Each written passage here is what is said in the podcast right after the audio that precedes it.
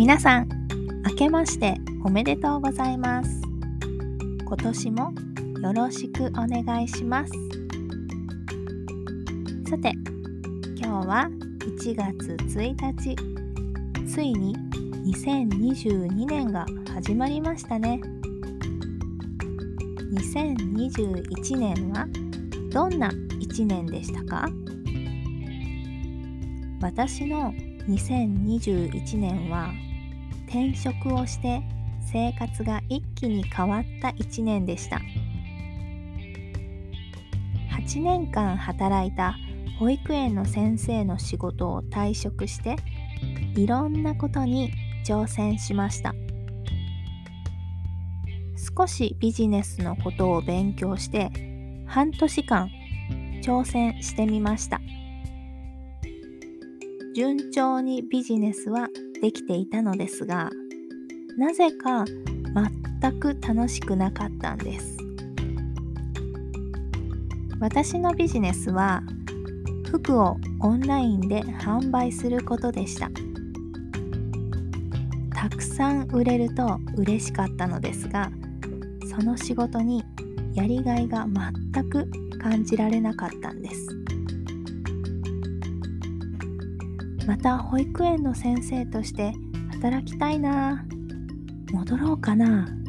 なんて思ったこともありました。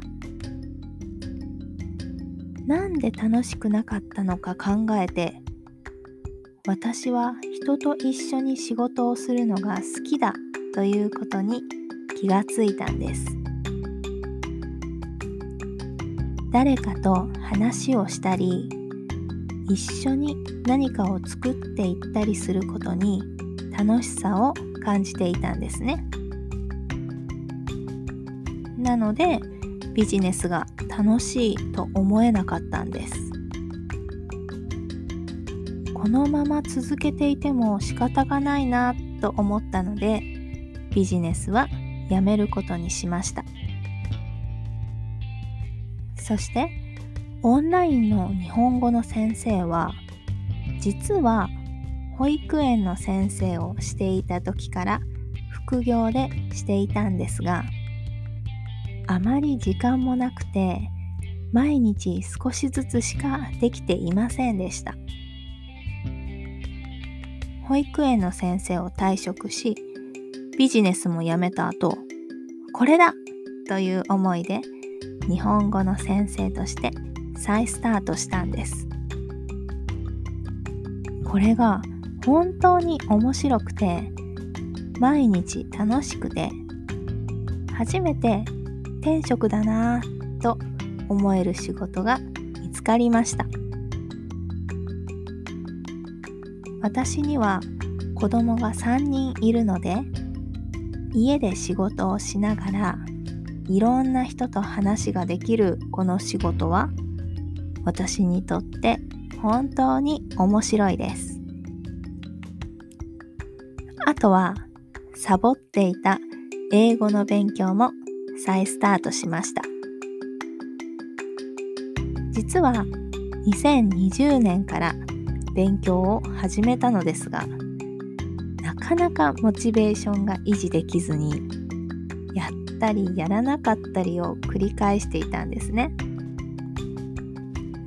そして保育園の先生を退職した後は私は何をしたいのかわからない時期もあって英語の勉強も完全にやめてしまっていました。英語を見ることも読むことも聞くことも全くしませんでしたね。このまま諦めて終わるんだなぁとも思っていました。ですが楽しい仕事を見つけることができてそうしたら他にもやりたいことが次々と出てきたんです。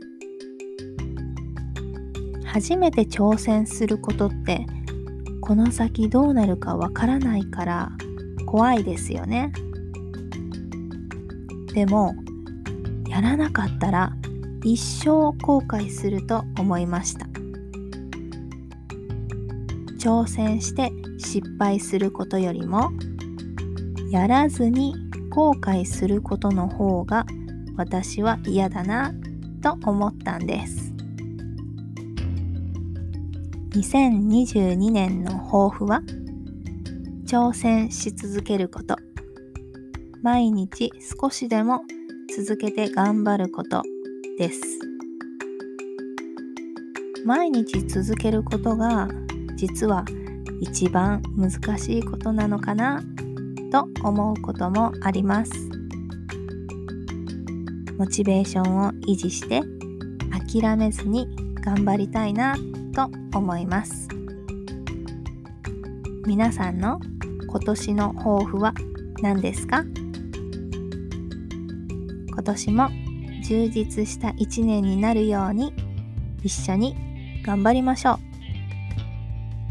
では今年もよろしくお願いします。